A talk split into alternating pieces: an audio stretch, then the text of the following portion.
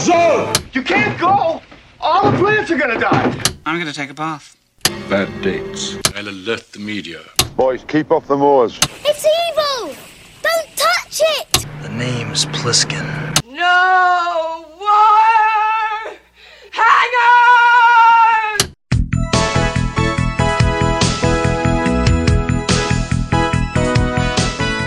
Welcome to Vintage Video, where we're rewatching the 80s so you don't have to. We'll be reviewing every major film release of the 1980s in chronological order, overanalyzing what you've seen and spoiling what you haven't. I'm Patrick O'Reilly. I'm Jesse Bayless. And I'm Richard Wells. And today we're discussing Gallipoli, released August 28, 1981. It was written by David Williamson, based on a story by Peter Weir from a novel by Ernest Raymond, uncredited, directed by Peter Weir, and released by Paramount Pictures. Wait, can we unpack that for a second?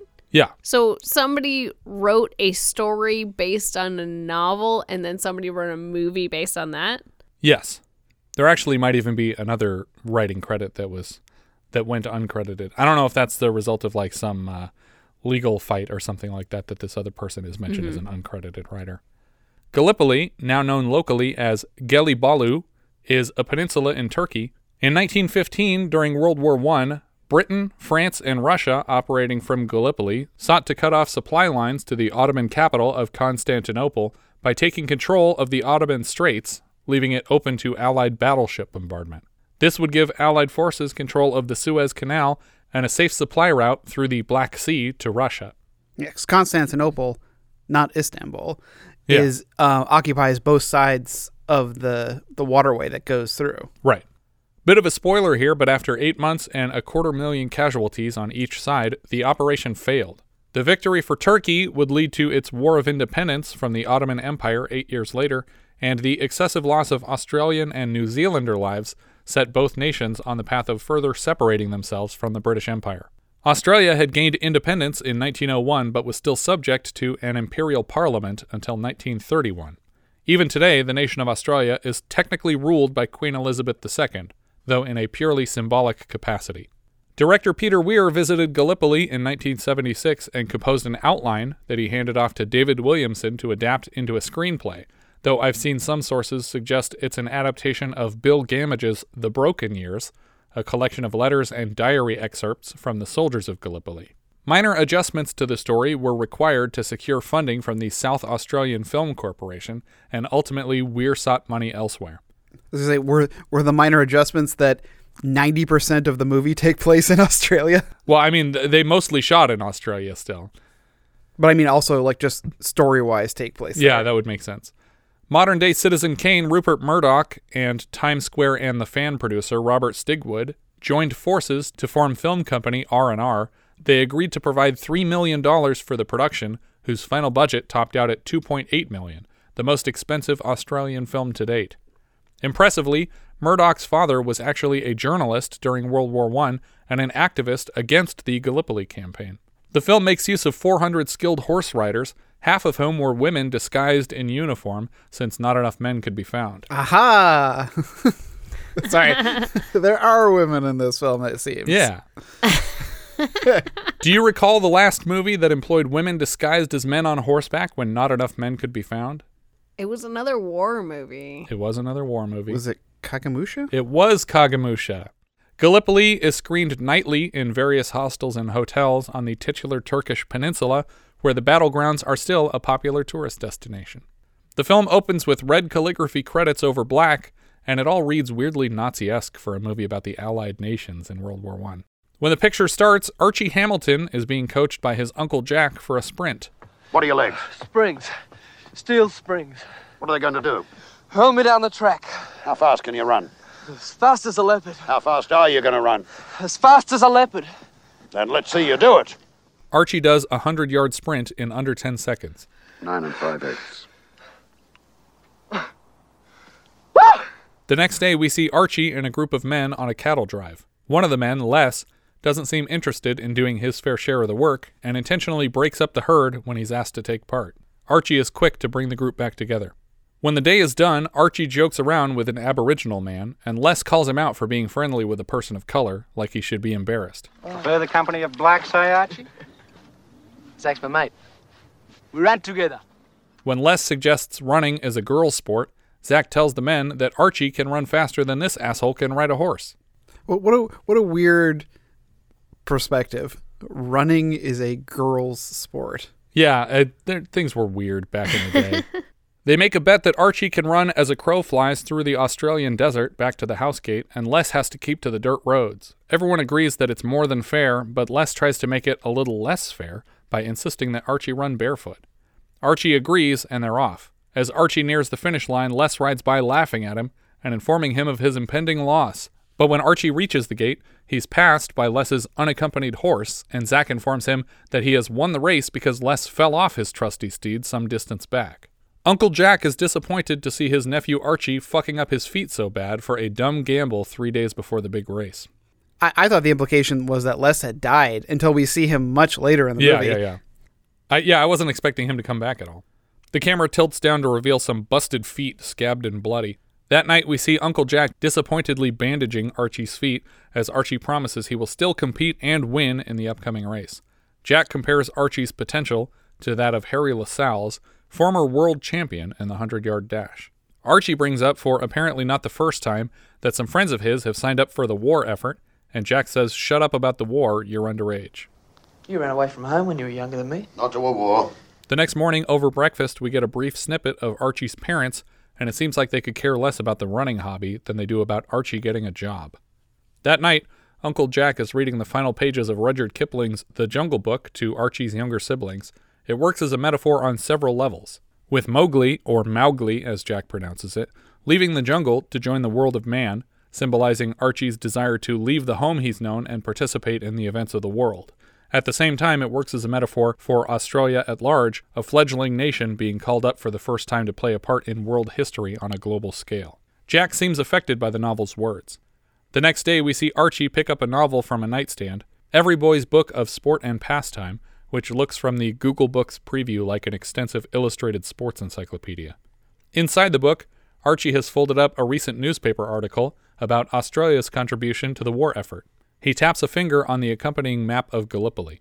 We cut from here to an encampment beside some railroad tracks where a group of four men read the same article. Three of the four make up their minds to join before reaching the end of the article, but the holdout is Frank Dunn, played by Mel Gibson. No thanks. If you blokes all want to go and get yourselves shot, go ahead. Well, I'm not scared to die for my country, Frank. Well, good for you, Snow. You go and sign yourself on. Mark Lee was cast as Archie to portray the sort of contemporary ideal of a young Australian man, and Gibson was brought in as a modern counterpart, someone for the audiences of the 80s to better connect with. His friends point out that the war can't be worse than the shit he puts up with out here, and he agrees. You gonna join them? No. But I'm not going to stay here either. We cut to a train with a banner that reads Kimberly Gift 1915 rolling past their encampment, and all four workmen abandon the job to hop on board. Their boss tosses rocks at the train, promising they'll never work for the railways again. Uncle Jack and Archie pack to leave and take a moment to stare down a poster of champion runner Harry Lascelles, whose 100 yard time is listed as 9 and 5 sixteenths of a second, barely undercutting Archie's 9 and 10 sixteenths. The family wishes Archie luck on his two day trip to the race. At the race, a marching band plays It's a Long Way to Tipperary. Do you guys recall the last time we referenced this song? Shoot.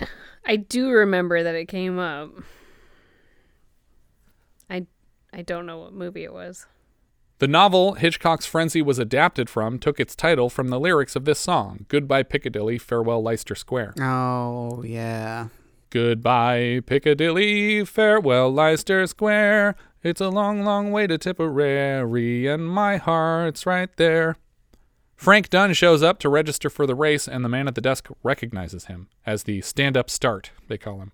The prize is 10 guineas and a medal, but Frank inquires about placing a bet, specifically on himself. The man says it's strictly forbidden, but agrees to take a personal bet for 20 quid. He gives Frank fair warning that Archie is here and runs the 100 in under 10. All right, you're on. Uncle Jack gives Archie one last chance to pull out and let his feet heal, but he spent a whole day getting here. Archie decides to race. The crowd seems to know Archie well and he gets cheers. Jack and Archie go through the same pre run checklist as before. What are these? Come on, Steel Springs. again. Steel Springs. What are they going to do? Hurl me down the track. How fast can you run? As fast as a leopard. How fast are you going to run? As fast as a leopard. Right. Then let's see you do it.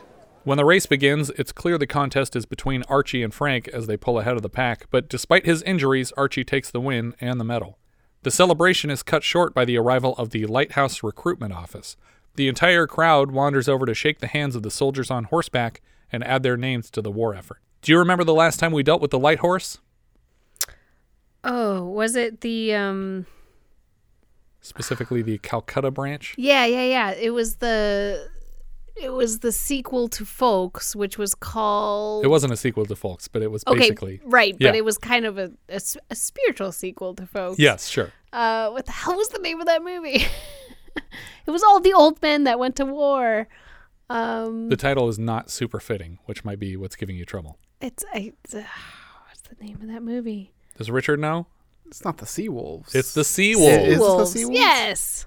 Archie tries to apologize to Frank, but he doesn't seem in a chatty mood. Jack tells Archie that this last run of his actually tied Lascelles world champion record at 9 and 5 sixteenths, but Archie interrupts him to confess that he won't be returning home with Jack. He intends to sign up with the Light Horse today. Jack seems to have seen this coming. I'm not coming home.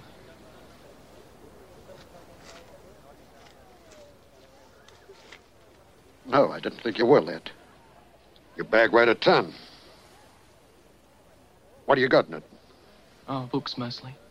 Jack offers Archie his stopwatch as a parting gift, and he can barely hold back his tears.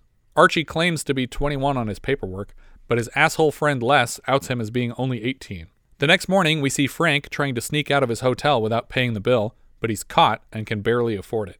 Walking down the street, he spots Archie looking depressed in a cafe and stops in to check on him. He apologizes for his post race curtness and admits that he didn't expect anyone faster to show up yesterday. A waitress asks Frank if he wants anything, and he claims not to be hungry, but when Archie sets his leftovers aside, Frank is quick to claim them. I can't say good food wasted. Archie tells Frank about his military rejection, and Frank says that they can reapply in Perth, where nobody knows he's lying. We cut right to the two of them hopping a train that night and sleeping in a train car. Unfortunately, Frank was mistaken, and the train wasn't headed for Perth. Well, maybe the rest of the train was. Yeah. They, this one car got detached at some local depot. Yeah. How do you detach one car on a track, though? If it's the back one, no, I, I guess maybe you just it's leave the it back there one. and then crash into it on your way back. Well, yeah, I was gonna say, aren't other trains coming through? You can't just leave a Maybe they're not. a cart. he on says the it's going to be two weeks before the next one comes through. Yeah, it, it seems to be on some kind of siding because this is the end of the track. Yeah, maybe. But that that's why, like, I would definitely. Well, I've actually been in this scenario. You were left behind when you jumped on a train as a hobo. uh, Yeah, when he's my a number one. Yeah.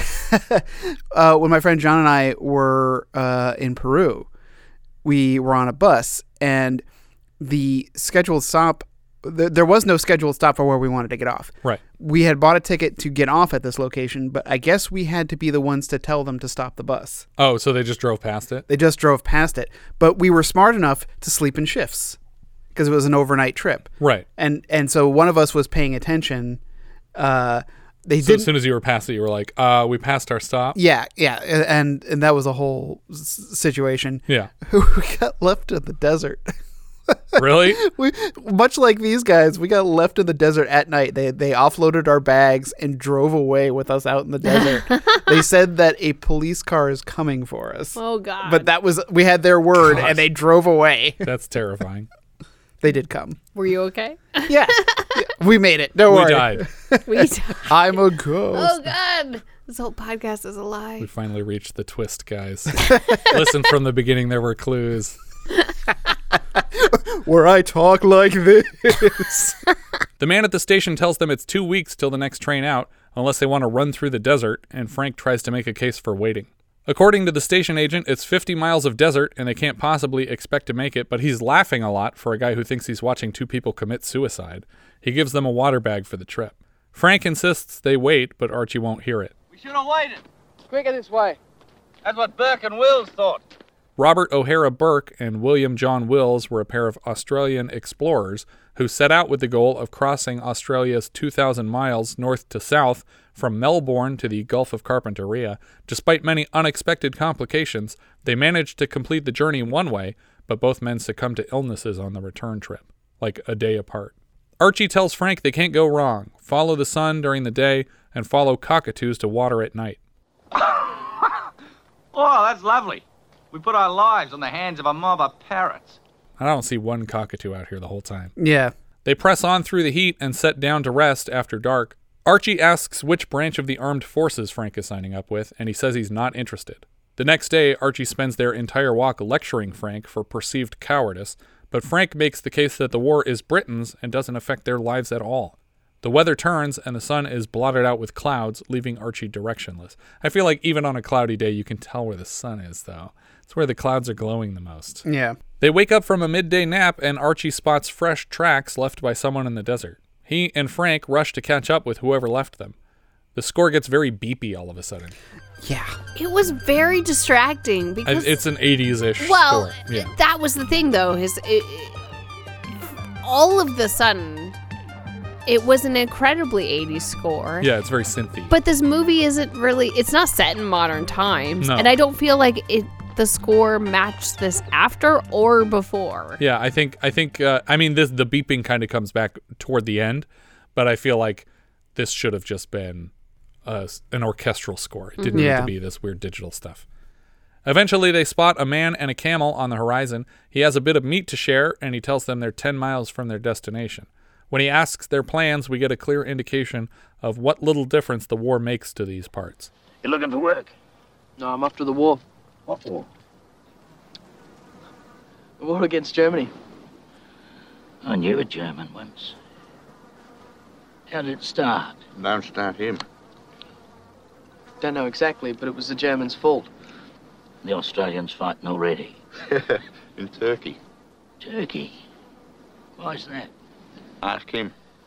Because Turkey's a German ally. Ah, well, you learn something every day. Still, can't see what it's got to do with us. If we don't stop them there, they could end up here. And uh, welcome to it. I feel like this is such an interesting way to frame the insanity of war. Yeah. Archie thinks it's hilarious how little this guy knows, but somehow Archie is still the butt of the joke. Yeah. because he's wasted all his energy sorting the countries of the world into allies and enemies in his head without bothering to learn any of the context. He just knows the teams, he doesn't know why they're that way, and he's passionate to join one. Sometime later, Archie and Frank reach Dan's place where they can expect a ride to Larrabee on the way to Perth. They spot a young woman hanging up clothes to dry, and she seems shocked by the visitors. In their room later, we see Archie and Frank making themselves look real fancy before dinner. The crowd are excited to hear that Archie is joining up with the light horse, and they give Frank shit when he says he has no such intention. He says he's headed to Perth on business, and they start citing the latest war propaganda to shame him into enlisting. While the Germans are crucifying kittens on church doors in Belgium.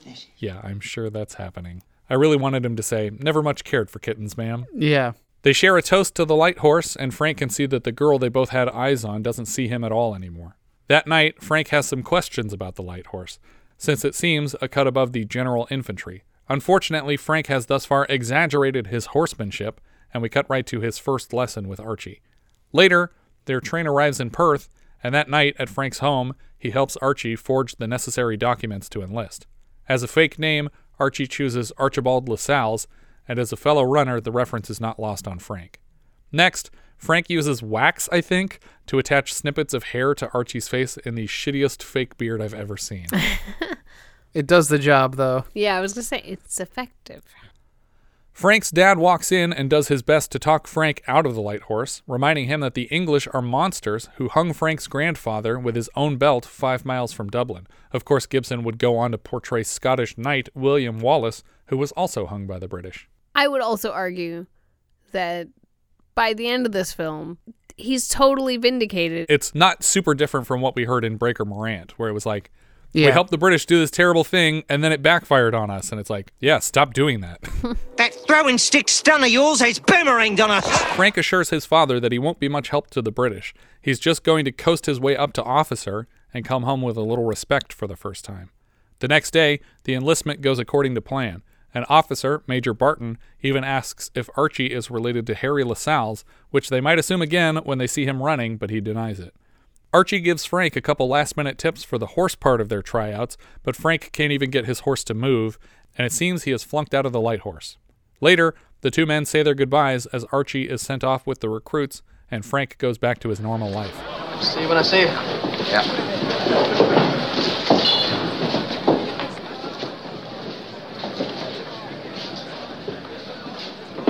Not if I see you first.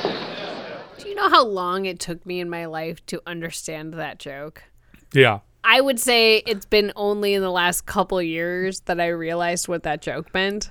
I always thought it was just like, oh, it's silly that I said not if I see you first because that's the same as you seeing me, but it's not. Right? Yeah. No, that's the exact. No, it's I will walk away because I don't want to see you. Yeah. And I'm like, oh my god, I feel like I've said this so many times in my life, and it's an insult, and I never realized it was an But it's insult. such an old fashioned insult that it's not even an insult anymore. No, I mean the whole point is that it's not an insult. It's like, oh, I'm joking that you're terrible, but it, Ah, fuck you.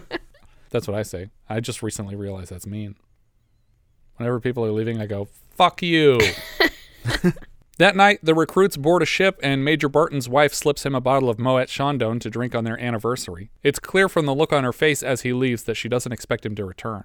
The recruits are all waved out to sea by a crowd on shore. Frank is drinking alone at a bar when his three friends from the railroad job show up to harass him for a round of drinks to congratulate them for joining up to fight. The next day, we see Frank's friends going through the physicals to enlist. One of them is about to be rejected on account of subpar dental health. Teeth aren't all that good. Supposed to shoot the enemy, mate, not bite him. Suddenly, Frank appears, and it seems he is settling for the infantry after all. We don't take anyone with bad teeth. If you don't pass him, you lost all four of us. The four are sent to the Australian training camp in Cairo, and the scenes were clearly shot on location because the Great Pyramids are visible in every shot here. The recruits play rugby at the feet of the pyramids, and Frank's buddy Billy comments on how big they are. Crikey, they're big. Crikey, they're big. Do you guys recall the last time we had a character remark on the surprising size of the Great Pyramids of Giza? I'll let you, Richard. Is it Sphinx? It's Sphinx, Yeah. We're the archaeologists. We're the archaeologists. who doesn't speak a word of Egyptian. Yeah. God, they're Thanks, ma'am. Frank doesn't give a shit about the pyramids or what they stand for. He just wants to win this game of rugby. One player in particular is giving them lots of trouble, and Billy is chosen to brutally tackle the man. The guy Billy tackles is coincidentally the film's screenwriter, David Williamson. The infantry are lectured later on the local customs and eventually given a full on sex ed course to prevent the infection of the army with Cairo crabs or whatever. Sometime later, Frank and his friends are wandering through a marketplace when they cross paths with a pair of British officers on horseback. Billy almost salutes them, but Frank yanks his hand down, like, no, fuck these guys. Frank and the boys hijack some donkeys and ride them past the officers while impersonating their hoity toity British accents. You Australians are crude, undisciplined, and the most ill-mannered soldiers I've ever encountered. Later, Frank and friends are looking at a deck of pornographic cards in a hookah bar to their friend Snowy's dismay when Barney returns with a tiny sarcophagus he claims he's gotten for a great deal at two quid. Billy tosses an identical trinket on the table, claiming to have paid five bob. British money words have always eluded me with their farthings and shillings and bobs and quids. Best I can tell, a quid is 240 pence, so two quid is 480 pence. A bob is a shilling or 12 pence, so five bob is 60 pence, meaning Barney paid eight times as much for his sarcophagus. Thank you for doing the math. You're welcome, sweetie. the boys all head back to the shop where Barney got ripped off and start harassing the salesman for a refund, but the shopkeeper insists that it's not his. Frank starts knocking over shelves until they give Barney his money back. After they've destroyed enough merchandise, the men get their money back, only to realize seconds later that they were actually in the wrong shop. The men sneak into a brothel, but Snowy is again disgusted by the carnal desires of his friends. What are you going to say to your wives on your wedding night? He waits outside for them to finish. Snowy seems especially religious. Yes, in- is. amongst this group. Indeed. Do you guys recall the last time we saw someone sit and wait for their friend to finish having sex with a prostitute? Richard? Uh, it was going to be Honky Tonk Freeway. That's correct. Joe Grifasi sat and waited for George Dzundza to get laid, even though he promised that wouldn't happen this time. Next, we see the infantry marched through the desert and prepared for a military exercise. They're engaging in a war game against a contingent from the Light Horse, and predictably, Frank and Archie quickly find each other on the battlefield and embrace in a big hug. They're reprimanded for their friendship and instructed to simulate battle. What do you think you're doing? Uh, we're mates, sir. This is supposed to be warfare. They just pretend they're both dead and like lay down so they Yeah. can laugh with each other. Well, yeah, because like everyone who who was killed didn't have to report, Right. and so everyone just flops And down. like, now on the hold gr- on, you're not dead unless we said you're dead. You everybody get back up. Everyone's like, "Who killed you? Who killed you?" The rest of the infantrymen are taking it very seriously and beating the shit out of whatever horsemen they can get their hands on. Frank and Archie walk arm in arm through town, and Archie gives Frank a running tip. Frank is famous for running from a standing start and insists that it saves time that Archie wastes rising from a crouch. They decide to race to the pyramids to prove their points. They basically tie and collapse laughing about it. Later, we see groups of Australians silhouetted as they climb the pyramids at night, which I'm pretty sure is like super forbidden. yeah, Although I mean, I would definitely do it if I were working on a movie set in the area and they let me. yeah, I mean, uh, I don't know how forbidden it was in the '80s. I'm pretty sure it's always been a Yeah. problem. Um, and I remember when they were shooting uh, the second Transformers movie that John Turturro was just sobbing because he got to be there. And he was Mhm. like, I've never gotten to be brought to a place so magical as this. At the top of the pyramid, we see a placard left behind in 1798 by Napoleon's army, and Frank and Archie carve their names into the corner of the same placard. The next morning, Archie brings Frank to meet with Major Barton and convince him that Frank is light horse material. He emphasizes that the task at hand wouldn't require any horse riding anyway. They tell Barton that they're both sprinters who run under 10. Oh, that's a coincidence. Young Lascelles runs under 10. Barton agrees to do what he can, and then Frank breaks the news of his transfer by wearing a light horse uniform back to his buddies. They're obviously offended to find their friend snobbing it up. That night, a ball is organized for the nurses and doctors in the area. It's officers only, and Frank and Archie sneak in. Major Barton catches them and tells them to leave, but then opens a message from Colonel Robinson indicating that the light horse will be embarking in Alexandria tomorrow morning. Considering their uncertain futures, Barton retracts his order, instead permitting the men a couple drinks before leaving. The letter is dated July 15th. Happy birthday, Richard Wells. Hey. also, Major Barton is like the most likable character in this movie. Right, yeah. The light horse moved by rowboat in the night with visible explosions in the distance. As the distance gets closer, Archie smiles and Frank second guesses some of his life choices. That that whole business like really bothered me that I'm like why are you moving at night where you're having a big spotlight over Right. everything that seems I mean, you have like to a see where you're target? going.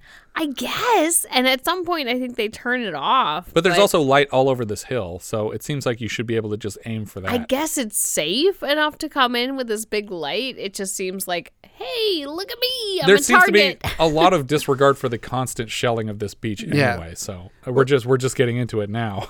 I, I, I suppose the light is also to indicate that that that it's not these aren't enemies coming at you. So don't, don't don't shoot this boat down. Yeah. Yeah. The next morning, Frank awakens to more shelling, or probably continuous shelling throughout the night. He's annoyed by Archie's persistent grin. They're still camped out on the beach and rush down to the water to go for a naked swim, while shells are still exploding all around them. In the water, they must occasionally dive to avoid incoming artillery. Archie catches a slowed down bullet in his hand, and another man gets a bullet through the arm. But a group of men carry him out of the water toward a medic, and they're all still laughing about it, like it's a big party. Well, because they all bet on it. Yeah. They threw Yeah. they threw a coin and a hat on the way in, and so like, he gets all this. winner gets all. Yeah. I didn't realize when they were going in, winner gets all means whoever gets fucking shot Yeah. gets this pot of gold. It's like, what happened if it went into your head? They just tuck all the money in there and send your body home. Later in the trenches, a man takes a shot at the enemy while Frank watches through a makeshift periscope. He asks if he hit the guy he was shooting at, and through the scope, we see the enemy holding up a bullseye and pointing to where he struck the target. Further down the trenches, we see soldiers shaking hands with an arm protruding from the wall. It seems these men are burying their dead in the trench walls, and rather sloppily, so that everybody can shake the dead man's hand for luck as they pass by. We see men building bombs on the beach with bullet shells for shrapnel. Other soldiers barter their war trophies, sabers and Lugers, presumably taken off dead Germans. That night, Frank's pals wash up on shore with the arriving infantry, and he introduces them to Archie. In his tent, Major Barton is being informed of a planned attack on Nek, which will utilize the Light Horse forces, but inconceivably, the commanding officer openly admits that the operations are diversions, albeit vitally important ones. They're here to draw Turkish attacks away so that 25,000 British troops can make landfall unencumbered and move inland. Barton makes it known that the distraction is a suicide mission. Sir, the neck is a fortress, protected by at least five machine guns at point blank range. Yeah, we've considered that, Barton. We're going to hit their trenches with the heaviest barrage of the campaign just before your men go over the top. They assure that the Turks will clear out and the British will take Constantinople and Turkey will be out of the war. Frank and his infantry pals are all crowded together in the trenches to prepare for the latest movements. He tells his friends about the supposed plan at the Nek, and none of them seem to buy the part about the machine guns being taken out in advance. Hours later, we see Archie and Frank waiting in a cemetery on a hill for the infantry assault. When are they going? Right about now.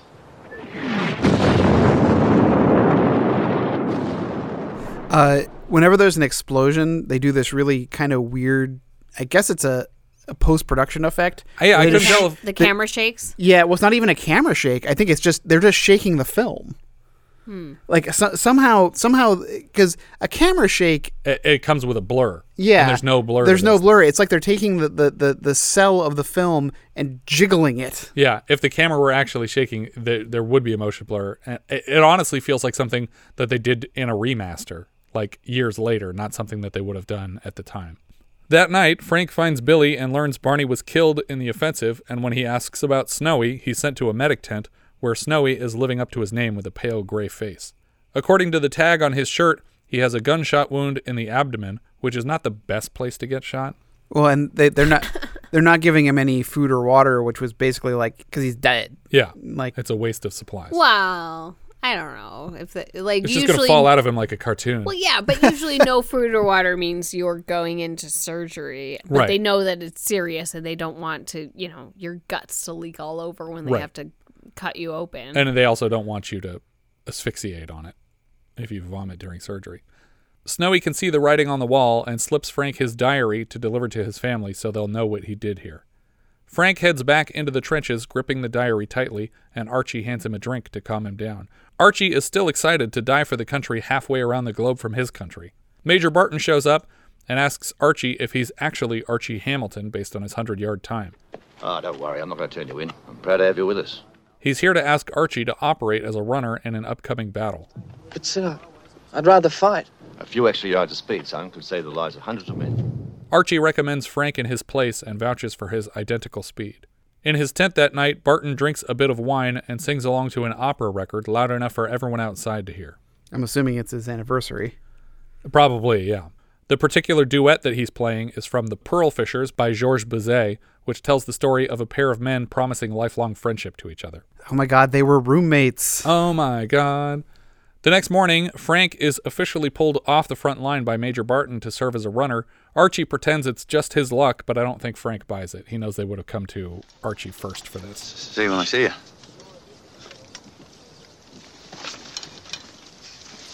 Not if I see you first. Frank moves through the trenches just as the cannons prepare their opening offensive. Archie writes a letter home insisting that he was right to sign up and he'll prove it. There's a feeling that we're all involved in an adventure that's somehow larger than life. Archie is still smiling in the trenches as he writes, the last smile to be found in this place. For some reason, the assault on the machine guns did not follow their opening barrage of cannon fire, and Frank is sent down to headquarters for an explanation. Frank brings Barton a phone, and Barton learns from the colonel that despite trenches full of Turks with machine guns, the Light Horse are to move forward across the no man's land to serve as a proper distraction from the important British troops. The men are ordered up out of the trenches and relentlessly cut down where they stand. For whatever reason, they're given strict instructions not to fire, but to rely on their bayonets only. Yeah. Which is just doubly infuriating. You can't even shoot at the people shooting at you because you might hit other Use, I guess. Is that the point? They're trying to avoid friendly fire? I guess. Nobody gets as far as 10 feet, and the closer wounded are dragged back to the trenches.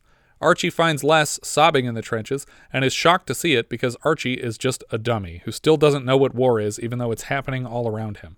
Archie and Frank crouch in the trenches as another wave of men are ordered to their certain deaths. A third wave are put in position, and Barton gives Frank an urgent message for the colonel when the phone lines are cut. When Frank arrives, the colonel gives him a predictable order Apparently, Lieutenant Gray reported an unsubstantiated rumor that their marker flags had made it across the gap, and the colonel thinks they have a shot at crossing still. Our marker flags have been seen in the Turkish trenches. The attack must continue at all costs. I repeat, the attack must proceed. Back in the trenches, Barton chastises Gray for his error, and Frank suggests Barton get a second opinion. Why don't you go above Robinson's head, sir? General Gardner, go like the wind. General Gardner, go like the wind. The score gets beepy again as Frank blasts through the trenches for a chance at reason from the general, and I'm reminded unavoidably of the climax of the adventures of Baron Munchausen as Berthold is sent running through battle. Frank makes his way to Gardner, even running through live machine gun fire. Gardner seems to have a clearer picture of what's going on. Tell Major Barton the attack is. Now, just tell him that I'm reconsidering the whole situation. Sir. Frank smiles relieved and rushes back through the trenches to Barton as fast as he can. The men know what's coming, and they cry and bleed, awaiting their final orders. The phone line from the colonel rings again in the trenches, and Robinson orders the next wave out into the line of fire. Barton says he's waiting for a confirmation from the general, but Robinson is insistent. It's cold blooded murder. I said push on. Barton tells Gray that he wouldn't order his men to do something he wouldn't, but unfortunately, that doesn't mean that he plans to disobey the order, but to follow it with them. Yeah. They all recognize it as a death sentence and hug and cry before their avoidable deaths. Everyone writes the last lines of their letters home to family, and Archie hangs Jack's stopwatch on his dagger before stabbing it into the trench wall. Frank gasps for air as he races back with the urgent message. Archie talks himself up to the attack. Legs. Springs. Steel springs. What are they gonna do? They're gonna hurl me down the track. How fast can you run? Fast as a leopard. How fast are you gonna run? As fast as a leopard. And let's see you do it. Frank barrels down the trenches announcing an urgent message, but I think in his position, I would probably be telling the men to wait, since Yeah. they probably want desperately to wait anyway. Barton raises a pistol and fires as he blows his whistle, and Frank is too late. The men have been commanded out of the trench, and they follow the order despite Frank's urgent screaming. Archie reaches top speed in no man's land and gets three shots in the chest. He arches his back to face the sky, and the picture freezes. In an intentional replication of Robert Capa's famous Spanish Civil War photo, The Falling Soldier. It also reminds me of Willem Dafoe on the platoon poster. Oh yeah, for sure. We hear the wind passing over the battlefield over the freeze frame, and the credits roll. The end. Gallipoli. Uh, very also like uh this whole running through the trench with the urgent message just is also very like night reminds me of 1917, which Sure, would, yeah. which would do it later. Uh, obviously, great deal time later, but Yeah. But a uh, lot of running with important messages. Yeah, yeah. Uh, I actually liked this movie. Yeah, I do too. Uh, I I um I feel like I would have liked more in Gallipoli. Yeah. Uh, Right? 'cause it's, like, it's like when are we gonna get to It's Gallipoli? I mean, honestly, like 35, 40 minutes in, all we've done is run. Well, that's what the movie's more about is these two characters and their speed. And I, I, I do think that part of the implication of the ending is that if Archie had accepted the task, that this wouldn't have happened. That he would have that he's That he faster. would have been faster, And that he would have delivered the message in time. But the difference Maybe. the difference I think is that Archie would never say, Why don't you go over Robinson's head? He would just say, Why are we not killing ourselves? You're dumb for not just relaying the order from Robinson.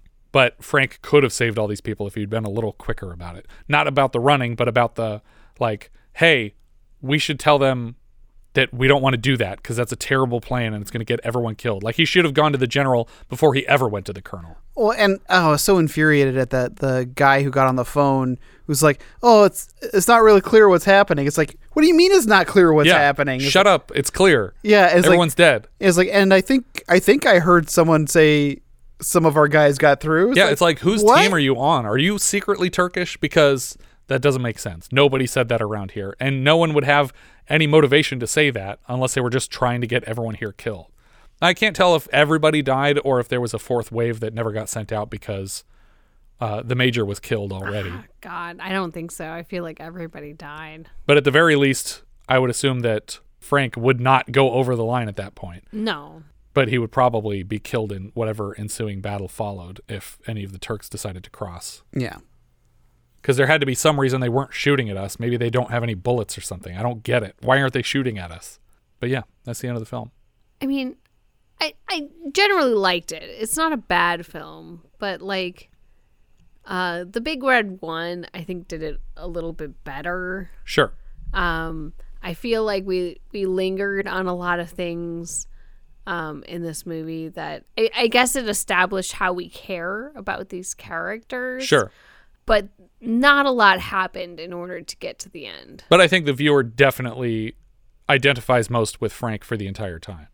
That we're watching the movie from the perspective of, yeah, this isn't their war. Why are they fighting it? And Archie the whole time seems like the the kid who is just trying to be loyal to his country right. Yeah. above I, all I- else. I guess you identify with Frank, but you cry you cry for Archie. Sure. Yeah. I don't know. By the end, I was starting to get really mad that he was still smiling when he's writing his letter, like, what a fun adventure we're on. And it's like, fuck, Archie, look around you. Literally everyone is crying or dead. Like, Yeah. stop pretending that you're that you're playing a game or something. Like this is a real situation. Real things are happening around you and you're still like, you guys are all going to be proven wrong when I, mean, I go guess- kill every Turk by myself. But that was kind of the point of like growing up in the the outback that there was just no adventure unless you signed up to go off to war. Yeah. It's so boring out here that I would rather die in a battle just for the fun of it. Well, and and I feel like the only training that we see is them doing a mock battle with bayonets. Right. And and I was like, okay, well, can you can you shoot? Well, what was Can- up with that though? Because they were shooting. Did Yeah. they have blanks? Oh, dur- for the mock battle Yeah. in the desert. Yeah. yeah, When when they do the military exercise, it seems like they must all have blanks because they are firing on each other. Mhm. They're allowed to do everything except kill one another. Were the instructions before the battle, so they're literally um, allowed to beat these guys up and like, they punch them in did. the head. Yeah. yeah. They were punching each other. But uh, it's a thumbs up from me. Oh, it's- it's a thumbs up for me for sure. Um, I uh, other than the score when it would come on when it got a little weird when it was like okay, oh, this is okay. Um, I mean, it's not terrible. It just dates the piece a lot. Yeah, it well, it, it totally doesn't fit for Yeah. me. Like I, I, I, it's so it's so synthy uh, that I, I just don't know what I'm supposed to be feeling from this music. Yeah. Um, you know, if I'm watching Thief and I'm hearing Tangerine Dream, it's like, yeah, this is great. Yeah. I, I love this. But uh, for Gallipoli, um, because yeah. the music fits the imagery really well. Yeah. Yeah. When you have flames and sparks shooting around, you want to hear electronic synthy Mhm. music. But when there's people dying in Yeah, like the it's supposed- early 1900s, yeah. it's like, why is this happening? Yeah. now? It'd be like if it, Lion in the Desert had a synthy score. I'd be like, Right. what? Why is this happening? I mean, I, I would love to hear that. All right, what are we thinking? Letterboxd, Richard. What are you thinking?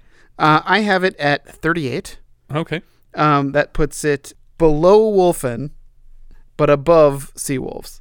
I actually have it very close to Seawolves too. I also have it close to Escape to Victory and Fort Apache at Bronx. I ha- but I have it at 57. 57. It's it's not a bad movie. No. I'm going to defend it and say like it's perfectly serviceable as a movie. The problem is that it's not something that I would want to watch again and again No. because honestly, it's it's pretty slow and there's not a lot to it. Um, but I kind of put it in the same category as Escape to Victory and Fort Apache the Bronx. Yeah. So that 57, And what are we at now? 116 total. that sounds about right. That's fair. Um, I actually have it lower than that. I have it in 67. I have it just under the fan and just above high risk. And that's just a couple below the Sphinx. because Sphinx was more fun, obviously. Than Yes, this. yes. This is a very well made movie, but there's just not not a lot, like you said, not a lot of rewatchability for me. Yeah, I mean Jesse's comparison to Big Red One is like I I can't imagine Big Red One had it been about the characters in America for an hour and forty minutes, Right. and then the last twenty minutes in in, in the actual war. I was like, wait, I hold can. on, what? It's called Stripes. well, but like you call a movie Gallipoli and you're Mm. like, this is what it's going to be about. And it's really just this last little bit. And you're just Yeah. like, why are we running? And why are we walking across a desert? Why are we running? I don't want to run. Well, yes, I don't want to run. The director and the story came from Peter Weir, He's back after this to direct The Year of Living Dangerously, Witness, The Mosquito Coast, Dead Poet Society, Fearless, The Truman Show, and Master and Commander, The Far Side of the World. Writer David Williamson also wrote Weir's next film, The Year of Living Dangerously, and he was tackled in that football game. The novelist Ernest Raymond, I don't know how he's connected to this, but They have a an acknowledgement for him in the credits. yeah.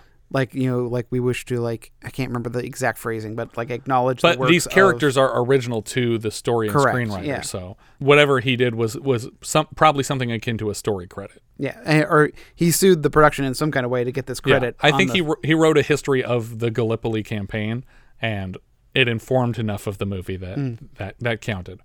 Uh, but he doesn't have many credits that I recognize. But his work has been adapted as far back as 1929's Atlantic, based on Raymond's play The Berg. Cinematographer Russell Boyd, he's back to DP The Year of Living Dangerously and White Men Can't Jump, Forever Young, Cobb, Operation Dumbo Drop, Tin Cup, Doctor Dolittle, and Master and Commander. Editor William M. Anderson, he's back for The Year of Living Dangerously, Razorback, Fearless, City Slickers 2, Legend of Curly's Gold, Down Periscope, Truman Show, and Igby Goes Down. Mark Lee played Archie Hamilton. For such a major part in this film, I really didn't recognize any of his other credits. The character was supposedly inspired by a line from Charles Bean's Official History of Australia in the War of 1914 to 1918, which described Private Wilfred Harper of the 10th Light Horse during the attack at the Nek. Wilfred was last seen running forward like a schoolboy in a foot race with all the speed he could compass. Bill Kerr played Jack. He was Jake Cullen in Razorback and Major General Stanley in the Pirate movie. Mel Gibson played Frank Dunn. We saw him as the titular Mad Max last season, and he's back in just a few episodes for Tim. He shows back up in The Year of Living Dangerously for Weir. He's probably best known, if not for the Mad Max movies, for the Lethal Weapon movies. He was also in Braveheart, Maverick, Disney's Pocahontas, and Casper. More recently, he's best known for his own directorial efforts, like Passion of the Christ, Apocalypto, and possibly for a plethora of racist, homophobic, sexist, and anti Semitic comments that he's made, usually under the influence on his way to various jails. I, I like that you credited him in Casper. Just slipped it in there because he's in one shot where Bill Pullman's face turns into Mel Gibson's face in a mirror, right? Yeah, That's it. Yeah, it was. It was. it's Mel Gibson, Clint Ro- Eastwood. Rodney Dangerfield, Clint Eastwood, and the Crypt Keeper. oh, right, yeah. Robert Grubb played Billy. He made his feature film debut last season in My Brilliant Career, and he shows back up as Pig Killer in Mad Max Beyond Thunderdome. David Argue played Snowy. He comes back for The Return of Captain Invincible with Alan Arkin, and Razorback and the Coca Cola Kid. Reg Evans played Athletics Official 1. He was the station master in Mad Max last season, and then he came back as Jack the Bat, one of the inbred pirates of the island. Steve Dodd played Billy Snakeskin. He was Concura in Quigley Down Under and a blind man in The Matrix. Harold Baigent played the camel driver. He provides the narrator voice in The Road Warrior. Don Quinn played Lionel. He was Mr. Witten, father of one of the defendants in Breaker Morant last season. John Murphy played Frank's father. He'll be back later this season for Richard Franklin's Road Games with Jamie Lee Curtis and Stacy Keach.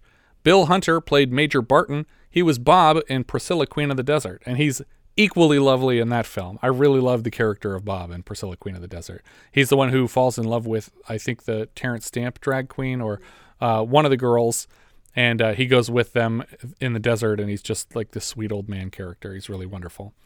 Peter Ford plays Lieutenant Gray. He was half of an arguing couple in Mad Max last season. Geoff Parry played Sergeant Sayers. He was Bubba Zanetti in Mad Max. And Don Barker was an NCO at the ball, and he played Mr. Paul Evans in Philip Noyce's Rabbit Proof Fence, which is another great Australian film that I really like. I think that's everything for Gallipoli. If you have any thoughts you'd like to share, we are Vintage Video Pod on Twitter, Facebook, Instagram, YouTube, and Letterboxd. Where, as I've said before, you can find each of our full movie rankings for the year. We can also be found at vintagevideopodcast.com. We also have a Discord. You can join the 24 7 movie chat and share your thoughts on episodes past, present, and future at vintagevideopodcast.com slash Discord. And if you're listening on YouTube, don't forget to subscribe. What's that sound? We got one! That's right, it's a new patron, John Connell. As a $5 patron of the show, John now has access to 31 full-size 70s reviews and 36 minisodes from 1980, and a hand in choosing next month's film. Thank you so much for listening, and I hope you'll join us next time when we'll be discussing Hell Night, which IMDb describes like so. Four college pledges are forced to spend the night in a deserted old mansion where they are stalked by the monstrous survivor of a family massacre years earlier. We leave you now with a trailer for Hell Night.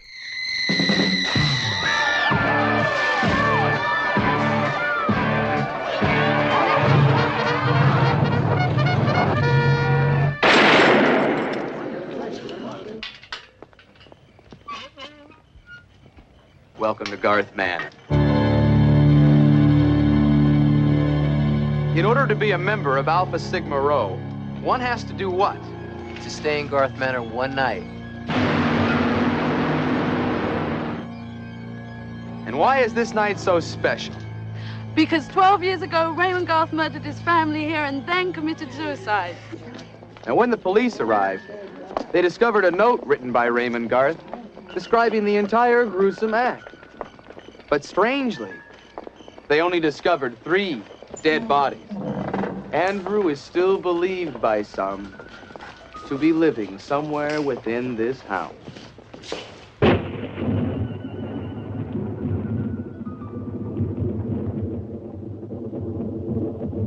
Hey, let's party! Quaaludes and Jack Daniels. Oh my gosh.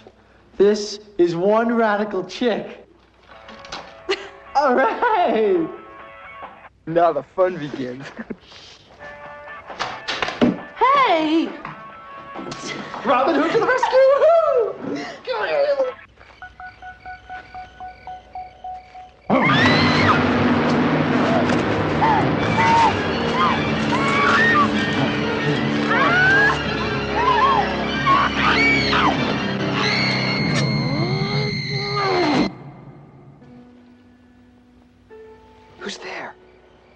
Peter, is that you? Cut the bullshit, Peter.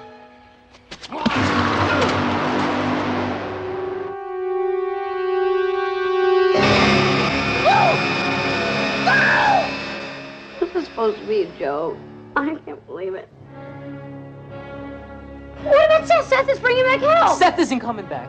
Well, then we'll wait. We'll wait until morning. I mean, Peter and the other kids will be here. Peter's dead. Or Well. Maybe there are more guards. Maybe Seth.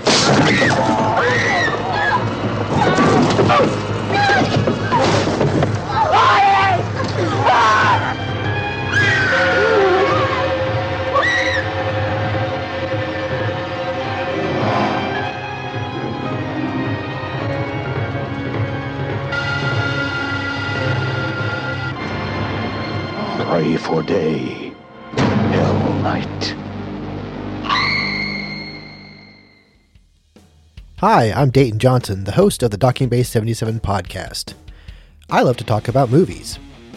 First of all, it was Brad Bird's directorial debut. Once from the get go, proving that he is one of the best directors in Hollywood. There, I said it. It's so much fun. The jokes are great, like I said, and you have such a great uh, voice cast. Harry Connick Jr. as a beatnik was a stroke of genius to cast him. I mean, come on.